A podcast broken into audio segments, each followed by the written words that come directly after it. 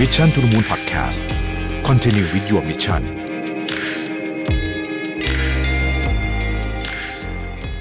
สวัสดีครับ ยินดีต้อนรับเข้าสู่ Mission to the Moon Podcast นะครับ คุณอยู่กับรวิทหานอุตสาหะครับ วันนี้จะมาชวนคุยถึงบทความอันหนึ่งที่ผมไปเจอในมีเดียมานะฮะแล้วผมรู้สึกว่าเอ้ย บทความนี้น่าสนใจดีนะฮะ แล้วก็เอาไปใช้ง่ายมากเลยนะฮะเอาไปสามารถใช้ได้เลยวันนี้เลยนะครับ แล้วก็ช่วยให้แบบเออเรามองอะไรในชีวิตต่างไปเยอะจริงๆนะครับ บทความนี้มาจากผู้เขียนชื่อโทมัสออฟปองนะครับ ชื่อว่า 40 short habits that solve life's most common problems คือนิสัยง่ายๆอะที่จะสามารถที่จะช่วยแก้ปัญหาเกือบทุกอย่างในชีวิตคุณได้นะครับ แล้วเรื่องพวกนี้มันเล็กมากนะฮะเขาบอกว่าข้อที่หนึ่งนะฮะสิ่งสำคัญที่สุดในการจะแก้ปัญหาเนี่ยมันเริ่มต้นที่ สมองของเราก่อน เราต้องมีวิธีการเปลี่ยนมุมมองนะครับ แล้วการเปลี่ยนมุมมองนี่แหละ จะทำให้คุณเนี่ยเปลี่ยนวิธีการเรียนรู้ และจะทำให้คุณเติบโตขึ้นด้วย แปลว่าอะไร แปลว่าแบบนี้ เช่น สมมุติว่าเราเคยมองว่าเวลาเราหิวเนี่ยนะฮะแล้วเราแล้วเราหาร้านอาหารกินไม่ได้เพราะโมโหโมโหหิวมากๆเนี่ยนะเนี่ยสมมตินี่เราเป็นปัญหาเนี่ยนะซึ่งผมก็เป็นปัญหานี้เนี่ย ตอนนี้มุมมองผมเปลี่ยนใหม่ทุกครั้งที่หิวเนี่ยจะรู้สึกว่าเฮ้ยร่างกายเนี่ยกำลังเข้าสู่กระบวนการ autophagy คือการเวลาเขา fasting นานๆ แล้วมันจะเกิด process ซึ่งจริงๆ มันไม่ใช่ทุกครั้งหรอกเพราะมันต้องผ่านไป 20 กว่าชั่วโมงถึงจะถึงจะเริ่ม autophagy แต่ว่าทุกครั้งที่เราหิวเนี่ยเรารู้สึกว่าเฮ้ยเรากำลังแบบ fasting กำลังได้ผลอยู่นะฮะนี่คือมุมมองใหม่นะฮะจะถูกจะผิดไม่รู้แต่ว่า ผมรู้สึกว่าเออมันช่วยแก้ปัญหาเรื่องโมโหหิวเนี่ยไปได้เยอะเลยทีเดียวนะครับ ข้อที่สองนะฮะเราไม่สามารถที่จะเป็นไอ้ lifelong learner หรือว่าอะไรอย่างเงี้ยได้ถ้าเราไม่หาของใหม่ ๆ เข้าตัวตลอดเวลาำว่าตลอดเวลาไม่ได้หมายถึงตลอดเวลาตลอดเวลาขนาดนั้นแต่อย่างน้อยเนี่ยวันละหนึ่งครั้งนะครับหนังสือพอดแคสต์ต่างๆ พวกนี้ช่วยมากแม้แต่ newsletter ที่เข้ามาในอีเมลคุณนะซึ่งเราก็ไม่ค่อยได้ใส่ใจมากเนี่ยผมได้เรียนรู้อะไรจากพวกนั้นเยอะมากนะครับเพราะฉะนั้นเดี๋ยวนี้ผม subscribe newsletter เยอะมากนะฮะ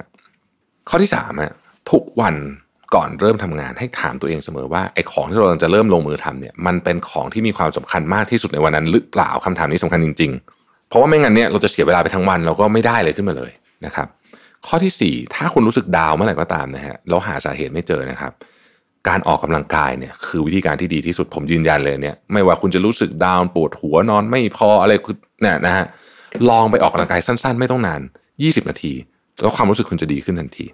นะครับ ข้อที่ 5 ต้องมีสิ่งที่เขาเรียกว่า solitude walk คือการเดินนะฮะการเดินจะใช้คำว่าอะไรดีอะผ่อนคลายแล้วก็เคลียร์สมองนะครับการเดินเนี่ยเป็นหนึ่งใน process ที่ดีที่สุดนะยิ่งอยู่ในธรรมชาติเจอแดดเนี่ยยิ่งดีนะครับ ข้อที่ 6 มนุษย์เราเนี่ยมีช่วงเวลาที่มีพลังงานเต็มเปี่ยมเรียกว่าเป็นช่วง peak hour เนี่ยไม่กี่ชั่วโมงเท่านั้นจงใช้เวลานั้นให้ดีที่สุดนะฮะข้อที่ 7 ถ้าคุณรู้สึกว่าความคิดสร้างสารรค์ของคุณมันช่างแย่เหลือเกินช่วงนี้นะฮะโดยเฉพาะคนที่ต้องใช้พวกนี้เยอะๆให้ลอง ไปทำกิจกรรมที่อยู่ในธรรมชาติ เป็นเวลาสักระยะหนึ่งนะครับคำว่ากิจกรรมที่อยู่ในธรรมชาติเนี่ยก็อันนี้แล้วแต่จะจินตนาการเลยนะจริง ๆ การไปสวนก็เรียกว่าใช่ละหรือปลูกต้นไม้ก็ได้นะครับ เล่นกับหมาแมวอะไรพวกนี้เนี่ยสักระยะหนึ่งนะฮะให้มันเหมือนหัวมันโล่งก่อนแล้วค่อยกลับมาทำต่อไม่งั้นมัน มันก็จะติดอยู่ขัดอยู่อย่างนั้นนะฮะข้อที่ 8 คือลองฟังเพลง เวลาทำงานดูบางคนนะ บางคนเนี่ยถูกถูกจริตกับการฟังเพลงมากนะฮะแล้วมันช่วยให้มีพลังมากขึ้นด้วยนะครับ แต่ถ้าเกิดคนที่ไม่ถูกจริตก็ไม่ต้องพยายามฝืนนะฮะข้อที่ 9 นะครับเขาบอกว่าทำ desk exercise เช่นการ stretch core นะครับการยืนทำงานนะฮะการ stretch ขาอะไรพวกนี้เนี่ยซึ่งมันทำได้ที่โต๊ะทำงานเลย แล้วก็ไม่ได้ดูประหลาดอะไรด้วยเนี่ยนะฮะอันเนี้ยสามารถช่วยลดความเครียดด้วยแล้วก็ลด office syndrome ด้วย และมันจะทำให้ posture หรือว่าท่านั่งท่ายืนของคุณดีขึ้นด้วยนะฮะ desk exercise ลองดูได้นะครับข้อที่ 10นะครับเขาบอกว่าให้มีรูทีนก่อนนอนเสมอโดยเฉพาะสำหรับคนที่นอนยากนะรูทีนก่อนนอนจะช่วยให้นอนง่ายขึ้น แล้วก็พยายามนอนให้ตรงเวลานะครับ ข้อที่ 11 ถ้าคุณรู้สึกว่างานของคุณนะตอนนี้เนี่ยมันไม่ทำให้คุณเก่งขึ้นเลยนะฮะคุณต้องคิดหน้าที่ของคุณใหม่ มันมี2ออปชันหนึ่งคือคุณเปลี่ยนงาน หรือ 2 คุณไปคุยกับเจ้านายคุณ แล้วคุณรู้สึกว่าคุณ งานมันไม่ท้าทายมันไม่ทำให้คุณเก่งขึ้น มันไม่ทำให้คุณเติบโต ในเชิงความคิดเลยเนี่ย ก็ต้องไปคุยกับนายนะฮะอันนี้จะช่วยได้นะครับ ข้อที่ 12 การคิดมากเกินไปหรือว่า overthinking เนี่ยเป็นสิ่งที่แย่ต่อสุขภาพจิตมากๆ เมื่อไหร่รู้สึกคิดมากปุ๊บให้หยิบปากกามาแล้วเขียน เขียนได้ทุกอย่างเลยนะครับ ลงไปใน journal เขียนความเครียดสิ่งที่คุณ worry อยู่นะครับ สิ่งที่คุณคิดตอนนี้นะฮะยังไม่ต้องหา solution ด้วยซ้ำนะเขียนไปก่อนนะฮะ ข้อที่ 13นะครับในการสนทนาใด ๆ ก็ตาม ให้คุณฟังมากกว่าพูดนะครับ มันมีสาเหตุเนาะที่ทำให้เรามีสองหูและปากเดียวนะฮะในทุกวันที่คุณรู้สึกว่างานมันเยอะจนทำไม่ทันเนี่ยนะครับ ให้ทำงานสำคัญที่สุด 3 งานพอจบนะฮะที่เหลือเนี่ยเดี๋ยวค่อยไปทำวันรุ่งขึ้นได้นะครับ ข้อที่ 15นะครับถ้าพรุ่งนี้เป็นวันที่คุณรู้สึกว่าเครียดมากยุ่งมากเนี่ยนะฮะ ลองดูว่างานอะไรที่รู้สึกว่ามันยากที่สุดสำหรับที่จะเกิดขึ้นพรุ่งนี้นะเราให้ทำอันนั้นก่อนเลยนะตื่นเช้ามาทำอันนั้นให้เสร็จก่อนเลยนะฮะแล้วชีวิตวันนั้นคุณจะดีขึ้นเยอะนะครับ ข้อที่ 16นะครับ เมื่อคุณรู้สึกว่าความโกรธหรือว่าอีโก้ของคุณเนี่ยกำลังทำให้คุณนิสัยไม่ดีนะฮะให้เตือนไว้เสมอว่าคำพูดที่วอร์เรนบัฟเฟตเคยพูดไว้เนี่ยเป็นสิ่งที่คุณต้องใช้มันในชีวิตเลยนะเป็นเหมือนกับคาถาและมันตราคือวอร์เรนบัฟเฟตบอกว่า คนเราเนี่ยใช้เวลา 20 ปีในการสร้างชื่อเสียงตัวเองขึ้นมา แต่ 5 นาทีในการทำลาย และไอ้สิ่งที่ทำลายชื่อเสียงคนเราได้มากที่สุดก็คือ 2 อย่างนี้แหละอีโก้นะครับกับความโกรธนะข้อที่ 17 นะครับ คุณเนี่ยจะต้องเบื่อวิถีชีวิตของคุณสักวันหนึ่งไม่ว่าคุณจะทำอะไรอยู่ก็ตามนะครับเพราะฉะนั้นถ้าเป็นไปได้นะฮะลองเปลี่ยนรูทีนใหม่ๆ สักเดือนละครั้งหนึ่งนะลองหาอะไรใหม่ๆทำสักเดือนละครั้งหนึ่ง นะครับ18นะครับมนุษย์เราแทบทุกคนเนี่ยใช้โซเชียลมีเดียเยอะเกินไป เพราะฉะนั้น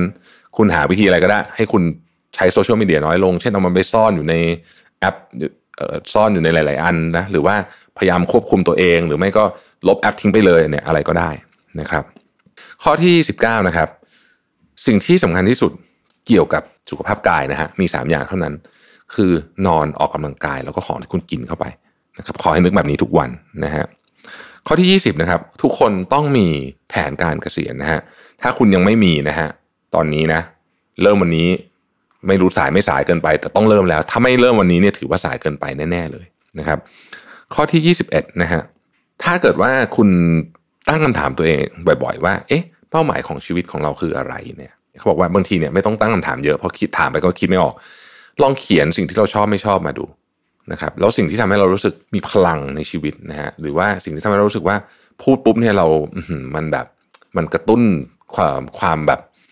ความอยากทำอะไรสักอย่างอยากลงมือสักอย่างเนี่ยแล้วเดี๋ยวคุณอาจจะประกอบจิ๊กซอเรื่อง life goal ของคุณขึ้นมาเองได้นะครับ ข้อที่22นะครับอย่าใช้ชีวิตอยู่ในโหมด autopilot คำว่าโหมด autopilot ก็คือ ก็เมื่อวานทำแบบนี้วันนี้ก็เลยทำแบบเดิมนะลองดูซิว่าเอ๊ะวันนี้เราจะทำอะไรให้ดีขึ้นได้บ้างนะลองคิดอย่างนี้นะครับ ข้อที่ 23นะครับ ให้ปฏิเสธคนให้เป็นเป็นนิสัย คนที่ปฏิเสธคนไม่เป็นเนี่ยจะใช้ชีวิตกับ priority ของคนอื่นนะครับ แต่ไม่ใช่ priority ของตัวเอง เราจะต้องปฏิเสธคนให้เป็น การปฏิเสธคนให้เป็นเนี่ยเป็นหนึ่งในทักษะสำคัญที่สุดอย่างหนึ่งในชีวิตเลยนะครับ ผมเคยได้ยินว่าคนที่ประสบความสำเร็จมาก ๆ ในชีวิตเนี่ยเขาปฏิเสธเกือบทุกเรื่องเลยนะฮะเขาทำน้อยมากๆ แต่สิ่งที่เขาทำเนี่ยมันมีผลเยอะมากนั่นเองนะครับ ข้อที่ 24 ถ้าคุณกลัวว่าคุณจะ ลืมสิ่งที่คุณเรียนมา ให้สอนครับ เมื่อไหร่ที่คุณสอนเนี่ยมันจะทำให้คุณแทบไม่ลืมสิ่งที่คุณเรียนมาเลยนะครับ ข้อที่ 25 ใช้เงินในสิ่งที่สร้างความสุขให้กับคุณจริง ๆ เขาบอกว่าให้โฟกัสกับ experience หรือว่าประสบการณ์มากกว่าของนะครับ มันช่วยลดความเครียดด้วยนะครับ ข้อที่ 26 นะครับ เพื่อทำให้คุณเนี่ยไม่ต้องตัดสินใจมากเกินไป ในช่วงเช้าคำว่าตัดสินใจมากเกินไปเนี่ยคือ เวลาเราสมองเราต้องตัดสินใจนู่นนี่เยอะมากๆเนี่ยนะครับมันจะเกิดสิ่งที่เรียกว่า decision fatigue นะฮะเพราะเขาบอกว่าในช่วงเช้าช่วงช่วงเวลาที่สมองเราใส่เนี่ยนะครับพยายามตัดสินใจเรื่องต่างๆน้อยนะฮะคำว่าตัดสินใจเรื่องต่างน้อยแปลว่าหนึ่งเตรียมชุดที่คุณจะใส่เนี่ยวันนี้เตรียมตั้งเมื่อคืนนะครับถ้าจะมีอาหารก็เตรียมไว้แล้วก็ค่อยคุกตอนนั้น คือเตรียมทุกอย่างไว้ก่อนคุณจะไม่ต้องตัดสินใจอะไรเยอะในตอนเช้า ไม่งั้นเนี่ยคุณจะหมดพลังกับเรื่องพวกนี้เนี่ย ยังไม่ถึงที่ทำงานเลยนะฮะข้อที่ 27 นะครับพาราเซติมอลของสมองนะฮะหรือว่ายาแก้ปวดของสมองเนี่ยคือเอนโดรฟินนะครับเอนโดรฟินเนี่ยมาจากการออกกำลังกายเยอะมากนะครับแล้วก็มีบางหลายอย่างด้วยเช่นการออกกำลังกายเยอะที่สุดนะครับหรือว่าการกินช็อก dark chocolate นะฮะ dark chocolate นี่ต้อง dark จริงๆนะไม่ใช่แบบมันต้องแบบ8 90 ขึ้นไปอะไรเงี้ยนะฮะหรือการดู ละครตลกอันนี้ก็ทำให้คุณมีเอนโดรฟินด้วยเช่นกันนะครับข้อที่ 28 ถ้าคุณต้องการที่จะมีพลังในช่วงเช้าเนี่ยนะฮะถ้าเกิดคุณกินอาหารเช้าเนี่ยให้งดอาหารเช้าที่มีน้ำตาล เยอะนะครับให้กินอาหารเช้าที่เน้นโปรตีนกับไฟเบอร์นะครับเช่นไข่อย่างเงี้ยนะครับหรือว่าพวกถั่วพวกเนี้ยอย่าไปกินในพวกแบบซีเรียลอะไรที่มันน้ำตาลเยอะนะฮะเนี่ยยิ่งทำให้คุณไม่มีพลังสมองนะฮะอะโดพามีนนะครับเมื่อกี้เรามีเอนโดรฟินใช่ไหมโดพามีนเนี่ยมัน ช่วยเรื่องความรู้สึกของเรานะครับ ในการเพิ่มโดพามีนเนี่ยนะฮะคุณสามารถทำได้ด้วยการหนึ่งนอนให้ดีนะครับสองฟังเพลงเพราะๆที่คุณชอบ หรือว่าหาประสบการณ์ใหม่ๆทำอันนี้ก็ช่วยโดพามีนนะครับ ข้อที่ 30นะฮะเขาบอกว่า declutter your tech นะเช่นอะไรฮะไปปิด notification ไอของที่คุณไม่ต้องไม่ไม่ต้องมี notification นะครับ จริงๆ ผมไม่เปิด notification อะไรเลยด้วยซ้ำนะฮะเพราะฉะนั้นเนี่ยผมถึงบอกทุกคนเสมอว่า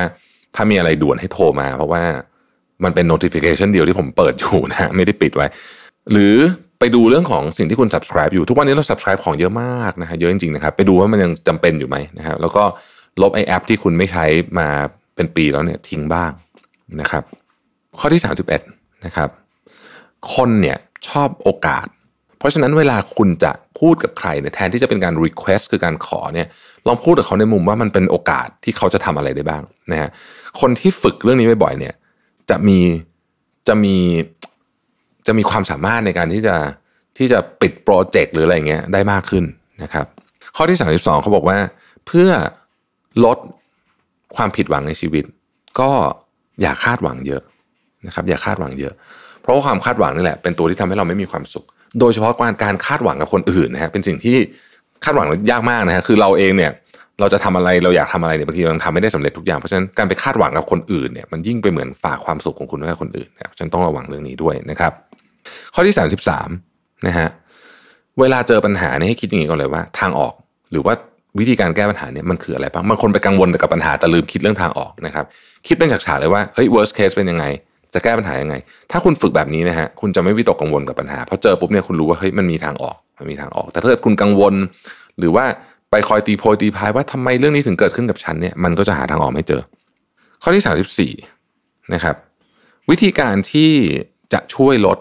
ความเครียดได้เร็วที่สุด คือการอยู่กับคนที่คุณมีความสัมพันธ์ที่ดีด้วยเช่นเพื่อนหรือว่าครอบครัวนะฮะอันเนี้ยใช้เวลาแล้วก็ไม่ต้องเขาบอกว่าวิธีการลดความเครียดคือไปพูดถึงเรื่องนั้นนะฮะไปทำอย่างอื่น แล้วเดี๋ยวมันจะลดความเครียดได้เร็วที่สุดนะครับ ข้อที่ 35นะฮะไม่ว่าอะไรก็ตามที่คุณต้องการ ในชีวิตเนี่ยมันมาจากสิ่งเล็ก ๆ ที่คุณทำทุกวันนี้ เพราะฉะนั้นลองระวัง habits หรือว่านิสัยต่างๆให้ดีนะครับ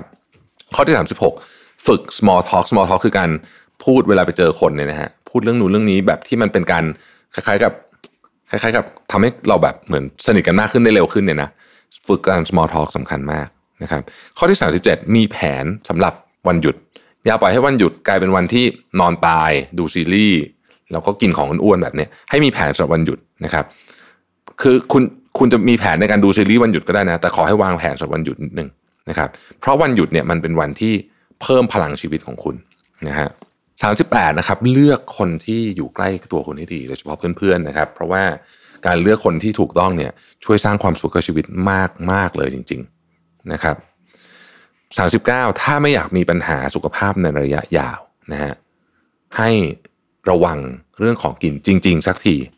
นะครับ เรารู้อยู่แล้วว่าอะไรดีไม่ดีทุกวันนี้เรามีความรู้เรื่องนี้เยอะกว่าสมัยก่อนเยอะมากนะฮะเพราะฉะนั้นให้ระวังเรื่องนี้ให้ดีนะครับ ข้อที่ 40 จริง ๆ เนี่ยนะฮะเราควรจะต้องมีชาเลนจ์ให้กับตัวเองเสมอนะครับ เช่นสมมุติว่าเราไปวิ่งเนี่ยนะเราก็บอกว่าเออเราอยากจะวิ่งให้ได้กี่กิโลในความเร็วเท่าไหร่เท่านี้เนี่ยนะ เขาบอกการมี challenge แบบนี้เนี่ยมันทำให้สมองเนี่ยตื่นตัว แล้วมันทำให้คุณรู้สึกว่าคุณมี energy คือมันมีมันมีพลังอยากจะให้ทำอะไรเนี่ยใหม่ตลอดเวลา เพราะว่าเออเหมือนมันมีโจทย์ให้ทำนะครับถ้าเราชีวิตเราไม่มี challenge เลยเนี่ยเราก็จะใช้ชีวิตแบบเหมือนที่บอกเมื่อกี้คือออโต้พายロซึ่งก็คงไม่ใช่ชีวิตที่เราอยากจะมีสักเท่าไหร่นักนะครับ 40 ข้อนะฮะน่าจะช่วยให้หลายอย่าง